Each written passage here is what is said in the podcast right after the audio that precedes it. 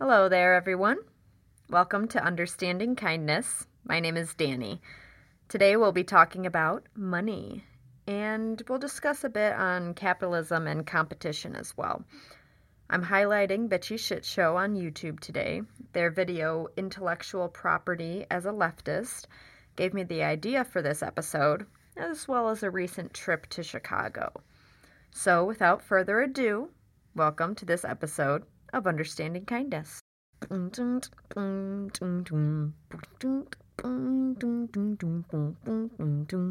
So let's start off with this bitchy shit show video first. Nick and Callie were answering a listener question about selling ideas and programs that an individual has created to people, organizations, companies, all while being a leftist and generally disapproving of property in general.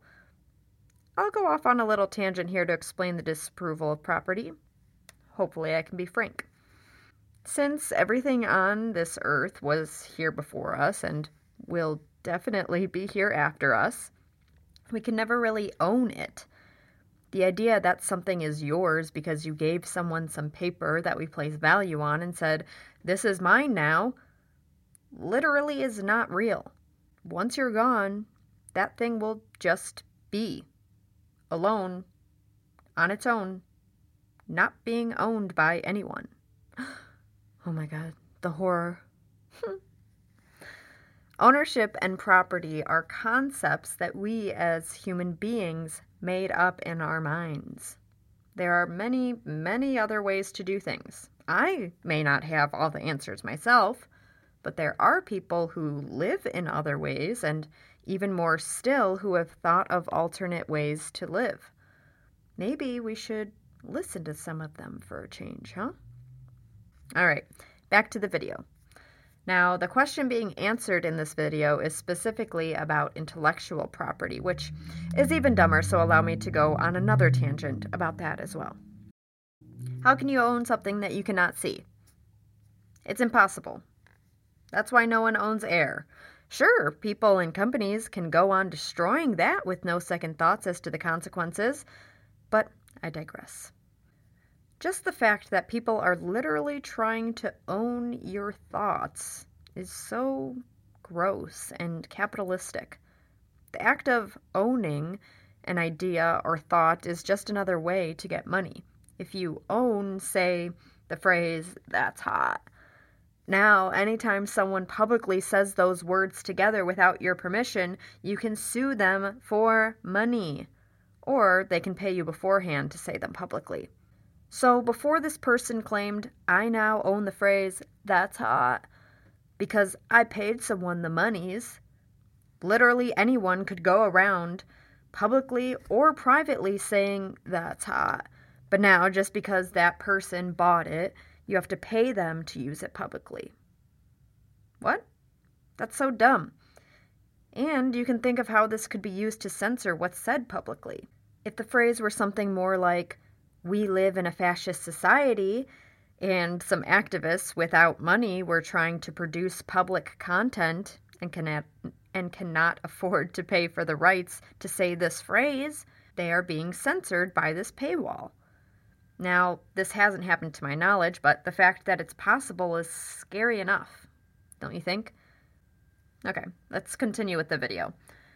The two discuss attribution, saying it needs to happen because we currently live in a society that commodifies ideas, and Nicole specifically says, quote, charge people who have money for your ideas and creations, end quote. Of course, the ideal is that there is no ownership of ideas, but there is attribution to where you learned something or got the idea for something from, like I do here. Callie put it nicely, saying, We need to balance the scales first before we completely dismantle. Which actually goes for most things in the society, but we're just going to try to keep focusing on this one topic. So, this all brings me to the idea for this episode. I don't remember what this was specifically in reference to, but Callie said to always find the money. I've been thinking about this a lot the past year or so, but even more lately because of what Callie said in that episode. Find the money. I began talking with George about this idea more and more. We took a trip to Chicago one day and decided to walk along the river. It was a pretty nice day, only a little windy, and we ended up sitting on some big steps across the river from some cute little restaurants with outdoor seating and pretty lights. As we were just enjoying the air and each other's company, a couple that had just been married came over and started taking their wedding pictures not far from us. The bride was wearing a huge princessy type dress and looked beautiful. However, having looked at them and seeing that very expensive dress, I couldn't help thinking how wasteful this whole day of theirs is. I'm not sure exactly how expensive this particular dress was, but I do know, according to Insider.com, that the average cost of a wedding dress in the US in 2019 was about $1,513 just for the dress. How many times are you going to wear it? Once. Where's it going after the wedding day? Probably in your closet to never be worn again. What? Why? And this is just the dress. The average cost of a whole wedding in the US last year was about $29,137, according to the knot.com. Wow. That's more than half my student loans blown on one day, all for a party and a piece of paper that gives y'all a tax break. Even worse, people believe this to be the best day of their lives. Wow, again. So, is the rest of your life with this person just going to be downhill from here? This stressful, albeit exciting day is the best of your life? Dude, I have better days sitting on my couch in my PJs next to my best friend on a Tuesday afternoon. I don't have to worry about what I look like, being anywhere on time, 80 plus people to feed and entertain. Way better, in my opinion. You do you, though, I guess. Who knows? That could have been the start of the best time of this couple's life together. So, these people that we were seeing, and many, many others in the country, were spending almost $30,000 on one day. Think of how profitable this industry is. Think of how much they are selling people this idea of a fairy tale wedding. While looking up these averages, I saw an article with the words How Much You Should Spend in the title. The article detailed average prices of engagement rings, wedding bands, and told readers just how much is acceptable to spend on these rings. My qualm with the article is the use of the word should. Why is there a price that most people should be spending? Why does it matter how much a person spends on something? Shouldn't it matter how much of our time and love we share with the person and how much of their time and love they share with us? This article is advertising for the wedding industry. That bride's dress and the whole wedding itself is an ad for the wedding industry. Again, with those damn ads. They really are everywhere.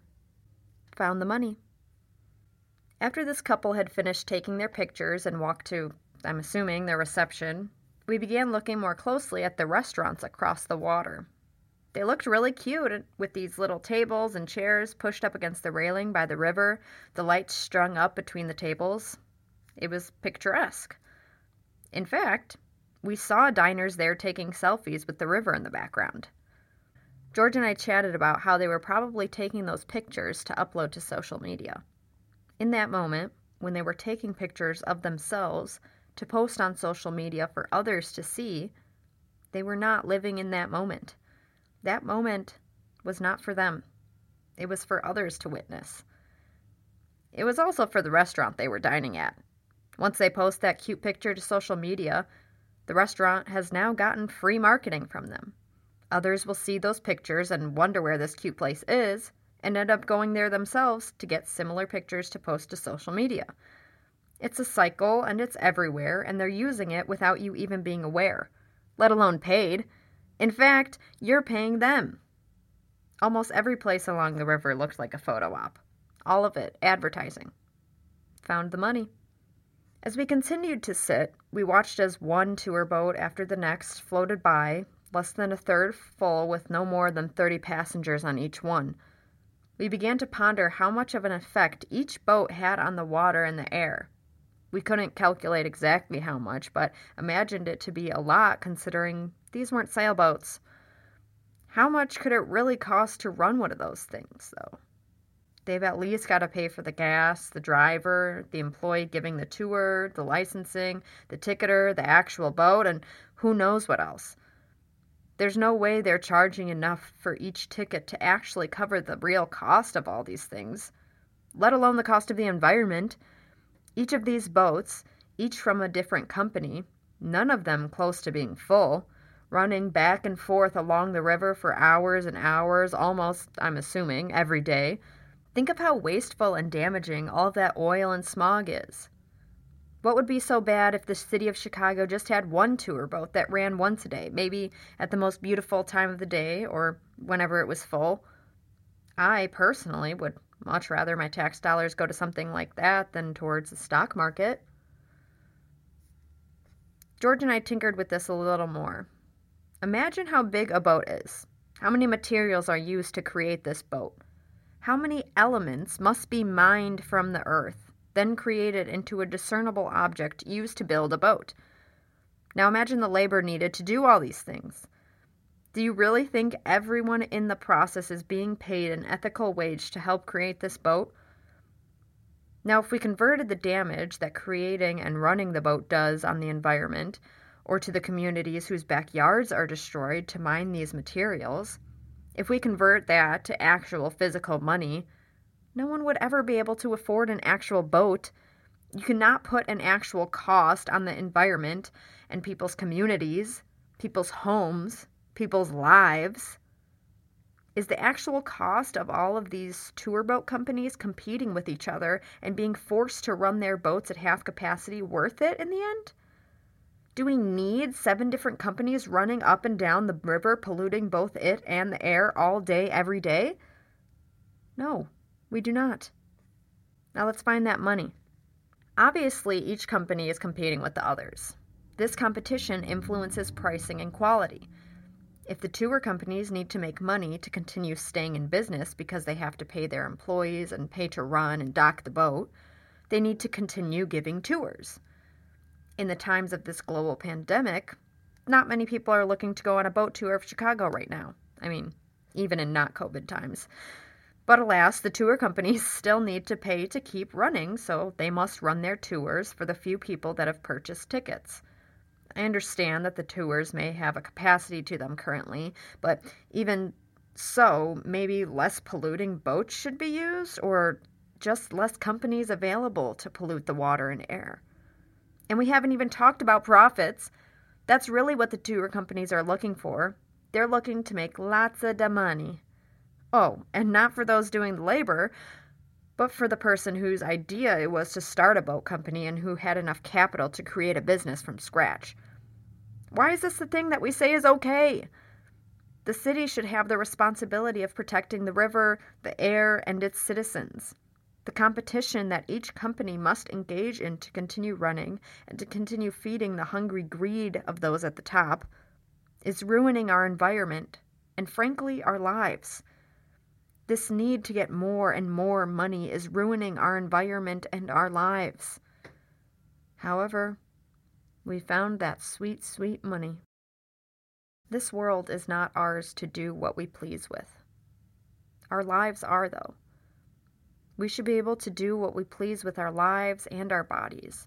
We should be fully informed, fully consenting, and fully aware of our choices, both for ourselves and the world around us. Make sure that however you choose to be with a partner, it is how you both agree to be, without outside interruption and influence. Do it for you. Make sure your choices of where to go are based on things you want to do, places you want to go, not based on ads or FOMO. Do it for you. Make sure to learn about ways you can improve your community and about better approaches and alternatives to our current ways of life. Do it for you and do it for all of us. I want you to think about what you're doing, who you're doing it for, and who is affected by your choices. If the answers to those questions don't feel good to you, then don't make that choice. If the answers make you feel good and make others feel good, you're getting close. You're there if your answers reflect total liberation and anti oppression of all. Think about your choices. We are completely capable of that, and we should be doing it constantly. We can make better decisions. We can create a different society. We all deserve better than this.